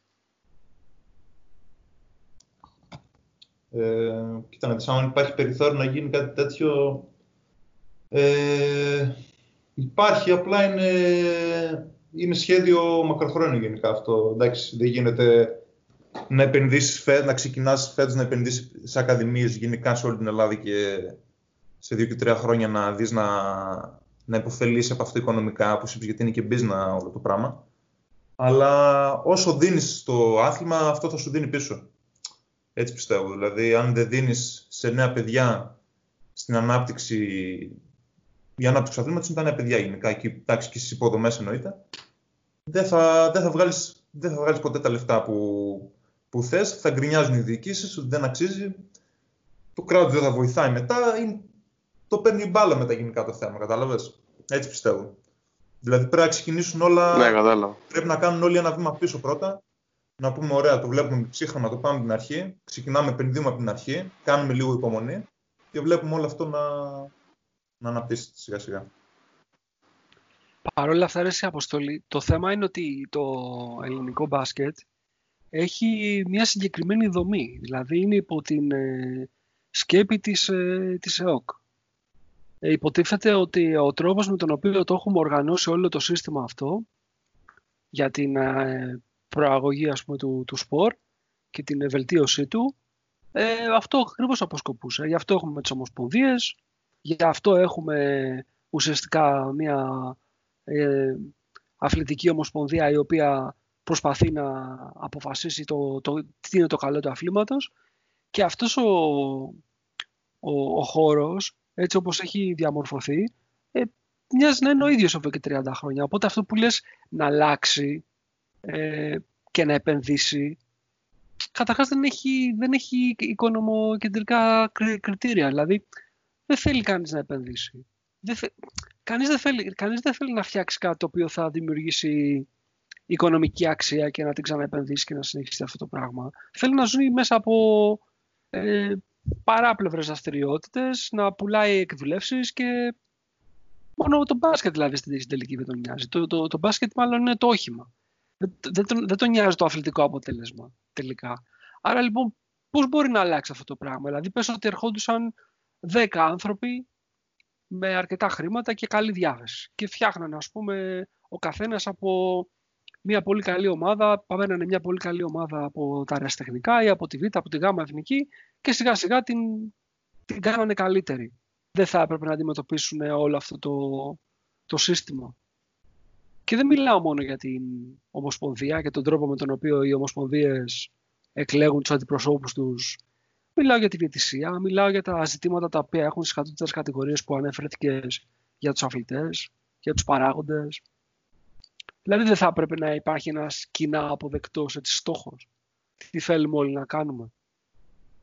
Καταλαβαίνεις πώς το λέω. Δηλαδή αυτό δεν θα έπρεπε να το, το, το όραμα ας πούμε, το πασχετικό να το δώσει η Ομοσπονδία ή όποια Ομοσπονδία είναι η αρχή του αθλήματος στη χώρα. Ε, καταλαβαίνω τι λες, ναι. Ε, καλό το σύστημα, καλές ομοσπονδίες, αλλά και εντάξει, αυτό που λες εννοείται κανένας δεν θέλει επενδύσεις. Δεν σου λέω ότι αυτό που είπα είναι και λίγο τοπικό πριν. Αλλά ξέρεις, αν δεν επενδύσεις, δεν θα πάρεις κιόλας. Έτσι πάει. Ε, αλλά αυτό που λες για, για την Ομοσπονδία, ας πούμε, και τα κλιμάκια και όλα αυτά που γίνονται, ε, είναι εξαρτάται από τους ανθρώπους που. Αυτοί οι άνθρωποι που έχουν την εξουσία πάντα, από αυτούς εξαρτάται πάντα η πορεία. Δηλαδή, τι να σου πω τώρα, και εγώ μικρός έχω δει, έχω ακούσει πράγματα να προωθούν παιδιά, ας πούμε, που ο πατέρας να πληρώνει το παιδί να μπαίνει στο, στην Εσκάθα, ας πούμε, τότε, στη Θεσσαλία. Ε, γενικά, αδικίες, έτσι, τι να σου πω, γενικά γίνονται τέτοια πράγματα. Ε, οπότε οι άνθρωποι που αποτελούν, που σχηματίζουν αυτούς τους, ε, αυτές τις ομοσπονδίες, ε, σε αυτούς πέφτει η ευθύνη ουσιαστικά. Γιατί αν, αν δεν δείξουν αυτό το καλό πρόσωπο, μετά δεν... Ε, και το παιδί μετά κατάλαβε. Εγώ θυμάμαι, ας πούμε, ότι είχα πάρει μεγάλη απογοήτευση μικρός με αυτά τα θέματα. Γιατί έβλεπα παντού γύρω μου αδικία. Και δεν σου λέω ότι εγώ ήμουν ο καλύτερος παίχτης και με αδίκησαν εμένα. Ε, απλά έβλεπα γενικά αδικία στον τομέα και έβλεπα παιδιά που δεν άξιζαν να, προχω... να, να τους προχωράνε. Και λέω, και λέω εγώ μέσα μου, γιατί γίνεται αυτό τώρα, ας πούμε, κατάλαβες και είσαι και μικρό παιδί και δεν καταλαβαίνεις. Και λες, γιατί, γιατί γίνεται αυτό το πράγμα τώρα. Οπότε καλό μπαλάκι πέταξες. Ε, τι να σου πω. Πρέπει... Την έπαιζα και εγώ τη θέση. Ναι, Αλλά... να έχουν καλύτερη συνείδηση αυτοί οι άνθρωποι πρέπει. Τι να σου πω, δηλαδή. Πρέπει να είναι άνθρωποι πάνω απ' όλα και να αγαπάνε όντως το άθλημα. Και, απλά, να, και να μην βολεύονται σε θέσεις ε, με γνωριμίες και, και, λοιπά, και, λοιπά, και, να, και να καταστρέφουν παιδιά από μικρή ηλικία. Ας πούμε. Συμφωνώ, συμφωνώ. Λοιπόν, πάμε να προχωρήσουμε λίγο, γιατί ξέρεις, αυτή η κουβέντα μπορεί να την κάνουμε για πολύ ώρα και στο τέλος θα πέσουμε όλοι σε κατάφληψη.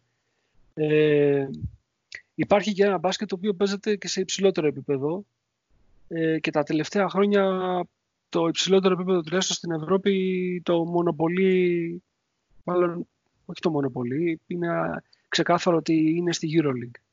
Ε, παρακολουθείς ε, μάτς της EuroLeague, δηλαδή εκτός ότι από το, των ελληνικών ομάδων που φαντάζομαι ότι λίγο πολύ με κάποιο τρόπο θα τα βλέπεις όποτε έχεις την ευκαιρία. Άλλα μάτς EuroLeague παρακολουθείς; Ε, δεν ξέρω αυτό που θα σου πω να σε εκπλήξει τώρα, απλά γενικά εγώ πιο πολύ πάντα μου άρεσε να παίζω μπάσκετ παρά να βλέπω. ε, όποιο επίπεδο και να δω, πραγματικά πιο πολύ μένει να, να, να, πετάω εγώ το τόπι. Ε, Οπότε λίγα πράγματα, δηλαδή αν θέλετε να κάνετε τέτοια κουβέντα καλύτερα να μιλήσετε εσείς και αν έχω εγώ κάτι να προσθέσω, γιατί δεν είμαι και ο πιο ειδικός σε αυτά τα θέματα γενικά. Κατάλαβα. Δηλαδή. Κατάλαβα, κατάλαβα. Ε, εθνικές ομάδες βλέπεις; Εθνικές, βλέπω, όταν παίζουν εννοείται βλέπω, ναι. Ε, πιτσιρικάδες βλέπεις, δηλαδή αυτά τα καλοκαιρινά τουρνουά των ε, κάτω των 17, κάτω των 19, κάτω των 21, τα, τα παρακολουθείς; Ε, Αυτά τώρα, τα παιδιά που καταλήγουν να είναι στα κλιμάκια εννοώ. Από τα ε, Ε, τώρα τα τελευταία τα έχω χάσει να σου πω την αλήθεια. Δηλαδή το τελευταίο που παρακολούθησα πες να ήταν του τότε Σλούκα Κασελάκη, ας πούμε, Κουφό. Πες να ήταν το τελευταίο που παρακολούθησα τότε. Κατάλαβα, OK. Okay.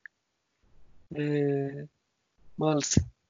Γιατί ξέρεις τώρα, ε, αν παρακολουθήσεις λίγο πώς ε, έχει εξελιχθεί το, το παιχνίδι στην, ε, στην Ευρώπη, ειδικά στη EuroLeague τα τελευταία χρόνια, ξέρεις, οι, οι Αμερικανοί έχουν, ε, έχουν, δικούς τους, έχουν διαφορετική αντίληψη για το παιχνίδι και έχουν δικούς ορισμούς και πολλές φορές λένε πώς έχει αλλάξει το πρωτάθλημα. Ε, και εννοούν ότι ε, π.χ. ξέρω εγώ μπορεί να φύγει ο Λεμπρόν και να πάει από το Cleveland στο, στους Lakers και αυτό αλλάζει τη δυναμική του πρωταθλήματος ή γίνεται ε, γίνεται κάποια απρόσμενη, κάποιο απρόσμενο trade μεταξύ ομάδων στο, στο NBA και αξία αθλητική και όχι μόνο οικονομική μετακινείται μεταξύ περιφερειών ας πούμε. Ε, και πάνε από την Ανατολή στη Δύση ή ξέρω εγώ σε, κάποιες άλλες, ε, σε κάποιο άλλο subdivision.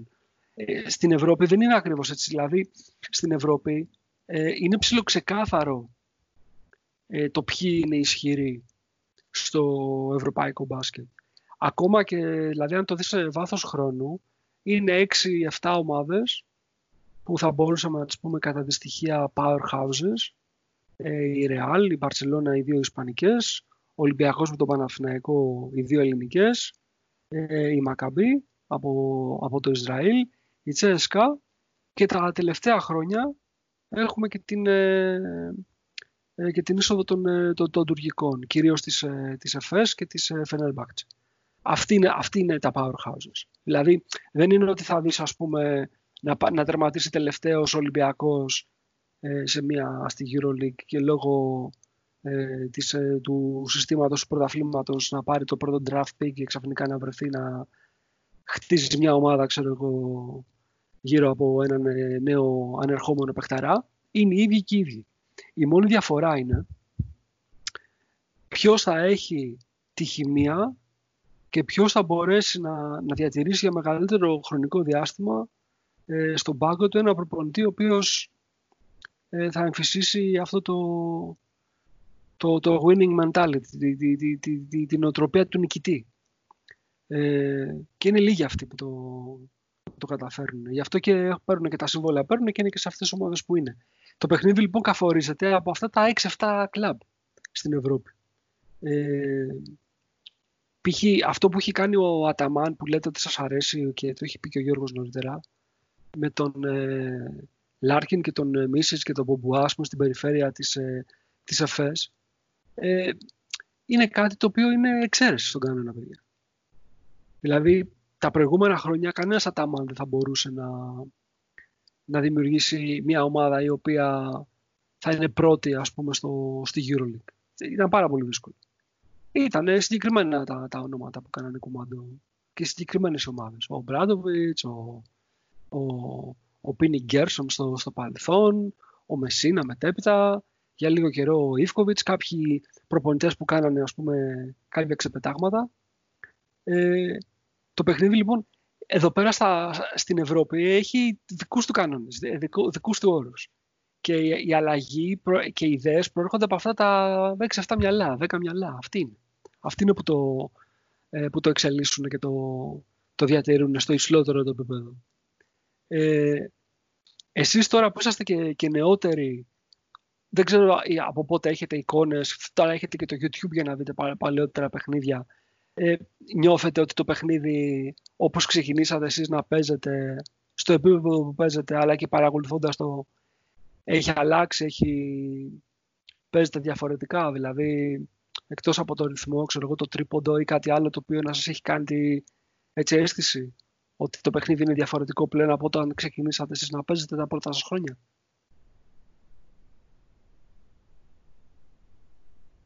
Γιώργο, να μιλήσεις τώρα; Γιατί τον Αποστόλη τον έχουμε ναι. βομβαρδίσει με τις ερωτήσεις. Ναι, ναι, ναι.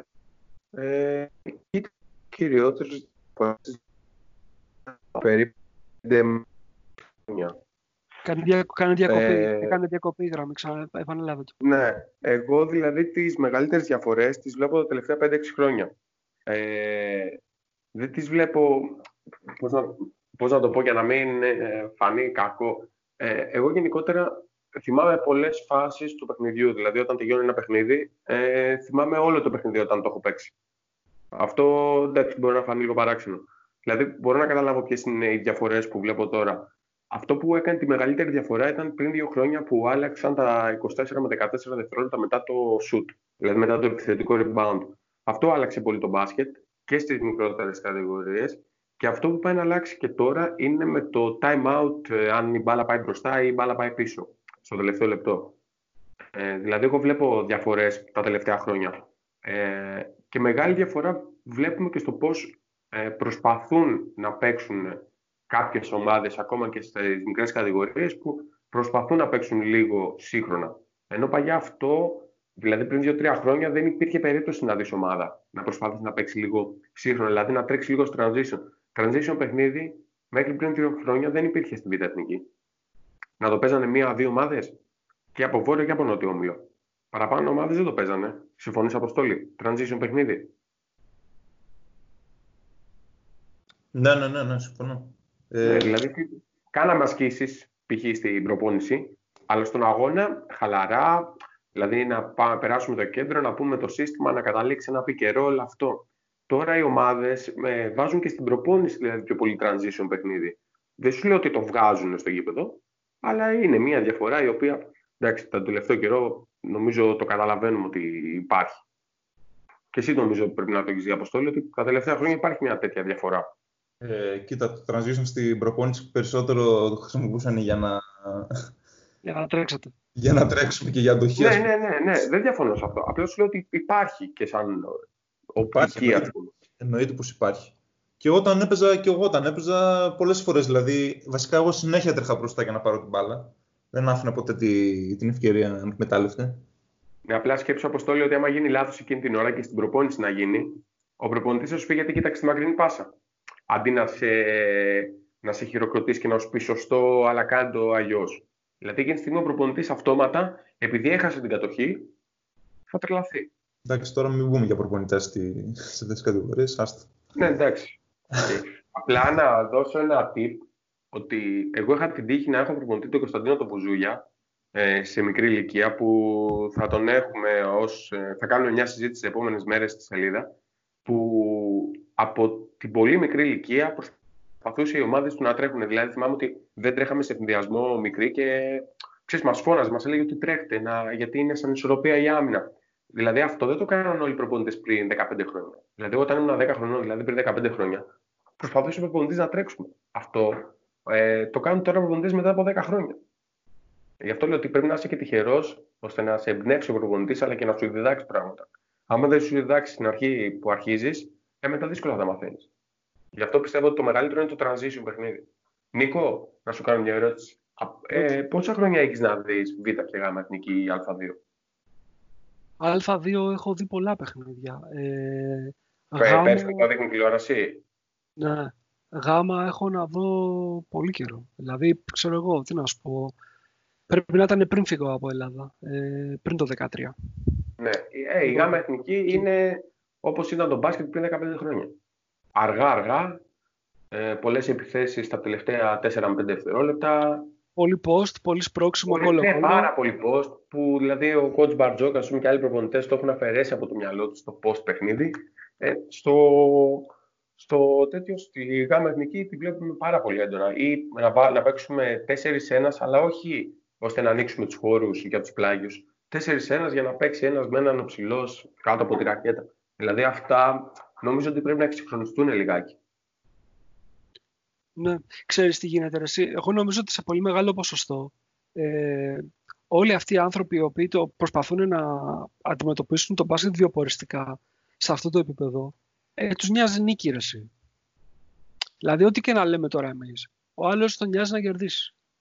Δηλαδή ο προπονητής προτιμάει να παίξει ε, το πιο αναχρονιστικό μπάσκετ στην ιστορία του μπάσκετ αρκεί να πάρει το ροζ φίλο. Αυτό είναι.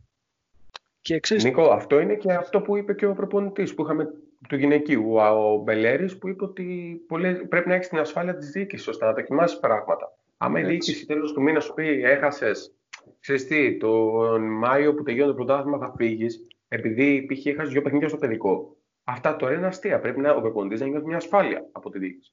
Αν ο προπονητής δεν νιώθει ασφάλεια, δεν θα δοκιμάσει πράγματα. Θα παίξει ζώνη. Απαγορεύεται, δεν απαγορεύεται, δεν τον ελέγχει κανείς. Και να γκρινιάξει ο άλλος ο προπονητής γιατί παίζει ζώνη και το γράψει στο φύλλο αγώνα, δεν θα γίνει κάτι. Οπότε... Ναι, εντάξει, δεν θα γίνει τίποτα, είναι σίγουρο αυτό. Ναι. Απλά από τη μία ξέρεις, ε, προσπαθεί ο άλλος βιοποριστικά να κερδίσει με κάθε τρόπο το, το παιχνίδι. Αλλά δεν υπάρχει ένα επαγγελματικό πλαίσιο, ας πούμε, σε αυτό το επίπεδο που θα πάρει π.χ. ο προπονητής σίγουρα τα λεφτά του, ο αθλητής τα λεφτά του. Άρα, okay, όλοι παίζουμε ε, με αυτόν τον τρόπο γιατί στο τέλος ζούμε από αυτό. Ε, παίζουμε για να ικανοποιήσουμε το μεγάλο μας εγώ. Ότι ξέρεις, εγώ κερδίζω, ας πούμε, ότι είμαι ο καλύτερος στην κατηγορία ή ότι ε, θα ανεβάσω ως παράγοντα στην ομάδα μου στο επόμενο επίπεδο. Και όταν φτάσει η ώρα πραγματικά όλο αυτό να καταλήξει κάπου θετικά, δεν υπάρχει ούτε η, προ, ούτε η προεργασία, ούτε έχεις φτιάξει τα κατάλληλα εργαλεία και απλά ξέρεις, καταραίει ρε παιδί μου. Δεν υπάρχει δηλαδή ε, ούτε ε, το, το οικονομικό το οποίο θα πρέπει να στηρίξει μια ομάδα σε βάθος χρόνου, ούτε οι κατάλληλοι προπονητές, ούτε έχεις φτιάξει τους παίχτες για να σταθούν σε ανώτερες κατηγορίες. Θυμάμαι, ας πούμε, όταν ε, ήμασταν εμείς ε, ε, πιο μικροί, ε, δεν ξέρω αν έχετε, έχετε ακούσει καθόλου για το μπάσκετ του Γιώργου Καλαφατάκη και το τι έκανε με τους, ε, με αμπελόκηπους. Το έχετε προφάσει καθόλου αυτό; Εγώ ναι, εγώ ναι. Λοιπόν, εγώ, εγώ έχει ενημερώσει με λίγο. Λοιπόν, μιλάμε τώρα για μια ομάδα ε, η οποία εκείνη την εποχή που το μπάσκετ είναι πιο αργό για το θάνατο, ε, παίζει fast break, δηλαδή παίζει 7, seconds or less. Ε, απίστευτο πράγμα. Ε, και ανεβαίνει τη μία κατηγορία μετά την άλλη. Ε, με έμφαση στο shoot, ε, με, με, με, πάρα πολύ καλή κίνηση και αυτό ήταν ένα δημιουργήμα δικό του, καθαρά. Ε, εκείνη την εποχή το κοιτάγαμε όλοι και νομίζαμε ότι ήταν ε, Δηλαδή, ξέρεις στην αρχή που δεν, δεν το έχει συνηθίσει και ως θέαμα, έλεγες τι είναι αυτό τώρα, ξέρω. Ε, μας φαινόταν πα, παράξενο γιατί το ελληνικό μπάσκετ δεν έχει τέτοιες αρχές. Κάθε άλλο. Λοιπόν, παρόλα αυτά και παρότι την επιτυχία έφερε ο, ο Καλαφατάκης με τους αμπελόκηπους, δεν βρέθηκαν πολλοί να, την, να ακολουθήσουν τα βήματά του. Όλοι θέλαν να πηγαίνουν στα σίγουρα. Γιατί ακόμα και εκείνες τις εποχές, ακόμα και το παράδειγμα ας πούμε, των αμπελοκήπων που έμειναν μία-δύο χρονιές, δεν θυμάμαι, στην, στην Α1, αν είχαμε το Μανώλο εδώ πέρα θα μας τα λέγε με λεπτομέρειες.